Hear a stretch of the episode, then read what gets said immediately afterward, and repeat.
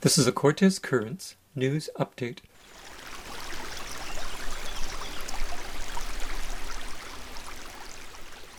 One of the advantages of a virtual AGM is that people from Vancouver, Calgary, and select locations on both the west and east coast can also attend. Most were in houses, but one was in a parked car, and another was on a sandy beach somewhere in Washington. The Forest Trust for the Children of Cortes Island reviewed significant accomplishments of the past year at a Zoom conference on January 23, 2021. According to Paul Stamets, who co led the team with Cortes Island biologist Sabina Leader-Mense, we did our first COVID compliant mycoblitz in the children's forest. We identified 66 species and added 23 species. We build these lists over time and will clearly get into several hundred species on Cortes. I would guesstimate there are more than 2,000 species on Cortes, so this is just the very beginning. Christine Robinson said, We took one day to focus on research and mentorship, which Sabina organized in the field with six youth. Then we added a day of education and public participation. Those youth mentored and guided us through the interpretive mycostations. Sabina Leader-Mense added, We started a whole new vocabulary. I just added mycoknots to it. Myco Blitz, Myco Stations, Myco Thanks, Myco Merriment, and Myco Wonder come out of that weekend. And now I'm adding Mycoknots, so the vocabulary continues to expand. Stamets' presentation was the main feature of the AGM and will be posted on the Forest Trust for the Children of Cortes Island website. It was filled with illustrations like those of a woodpecker that inoculates a healthy tree with fungi. As the mycelium grows, it attracts the beetles which woodpeckers feed on. Stamets said parasitic fungi kill the trees, but with a few exceptions. Most parasitic fungi take advantage of trees that already have a weakened immune system because of habitat stress, pollution, malnutrition, or other things that have happened to it. He made the analogy of wolves cutting out the weakest elk so that the herd was actually strengthened. Stamets added that many of the medicinal properties attributed to plants are actually derived from the endophytic fungi inside of them. There are consortia inside of a plant or inside of a tree that give the plant or tree a strong state of health, he said. According to mycologist Suzanne Simard, mother trees communicate and send nutrients to their offspring through the mycorrhizal network. There was much more in Stamets' lecture the Latin names of numerous species, common mushrooms, edible mushrooms, poisonous mushrooms and their effects, a mushroom that kills trees, a fungi used for dyes, mushrooms that help clear up toxic waste, medicinal properties of numerous mushrooms, a mushroom that could help against COVID, mushrooms that grow after they're repicked, etc. The AGM turned to regular business after Stamets' presentation. Board Chair Chris Dragseth gave an overview of the focus for 2021 refreshing our strategic plan, redesigning some of our programs, partnerships, building on in situ forest events that are all COVID friendly, fundraising, again COVID friendly. From a longer term perspective, I want to re emphasize the ongoing work we are doing with Mosaic in fostering a sound relationship and exploring all options that would provide the necessary preservation and protection of the children's forest.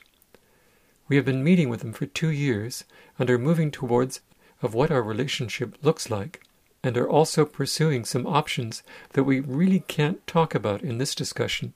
He added that this involves a win win solution for both parties. Dragseth ended his report with an invitation to members of the community who want to help out with the children's forest have suggestions for improvement, or specific areas where they would like to participate. Robinson repeated the invitation she also mentioned future ventures with the Friends of Cortes Island and Cortes Museum's Wild Cortes exhibit. The Trust's treasurer, Andrew Smith, added that volunteerism is the engine of our program. Most of our effort is educational activities for the children in the forest, and, of course, all of those activities are led by volunteers. It doesn't show up in the accounts. If you looked at it slightly differently and counted up all the volunteer hours, which we have to report on, we estimate you would see maybe a thousand volunteer hours, typically 1500 to 1000 hours. If we were to treat that as a cash donation, you would see an extra $20,000 of income. Everyone working for the Children of Cortes Island Society is a volunteer. There was not much to report about finances, except that the Society ended the fiscal year 2020 with a deficit of $1,200. Christine Robinson talked about youth programming. When the pandemic hit this spring, our board took the opportunity to re emphasize the message that the natural world is calling us. So, as we all know on Cortes, and that has now been substantiated by medical research and the teaching profession, the value of mucking about in nature is really important, whether you are a child or an adult.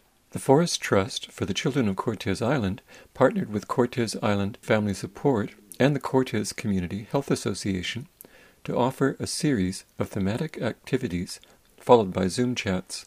Robinson continued, I do not think any of us on the board anticipated using technology to support connections to nature, but it worked and filled a social need that many of the children were looking for.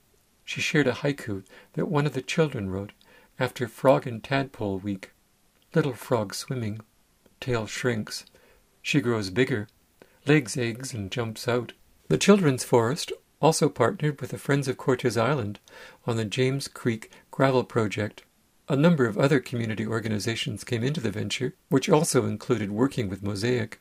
Over the past few years, we've had some assessments done by professional biologists and the Streamkeeper advisor that there was a real lack of spawning gravel in James Creek, said Robinson. Dragseth, for 27 of his 33 years with the federal government, said logging practices way back at the turn of the century weren't kind to spawning areas. The gravel did get removed. These projects that we're involved in are going to help. There's no doubt about it. Volunteers wheelbarrowed, then ziplined about 250 buckets of gravel to the first of several predetermined sites on James Creek. Robinson explained, This is part of the stream keeping that we do on an annual basis, and is another way that our youth are able to do some mentorship and stewardship of the children's forest. There are nine positions on the board of the Cortes Children's Forest Trust. Chris Dragseth, Christine Robinson, Connie Brill, and Mary Lavelle have another year in their term. Three of the directors, whose two year term is now over, Andrew Smith, Eric Hargrave, and Maya Buckner, have agreed to serve for another year. Saskia Terporten is retiring. Dragseth added, This leaves two positions open. The board wishes to leave these positions open, thereby allowing the board to look for folks that have specific skill sets that we can identify at some future point. You've been listening to a report on the Forest Trust for the Children of Cortes Island, AGM.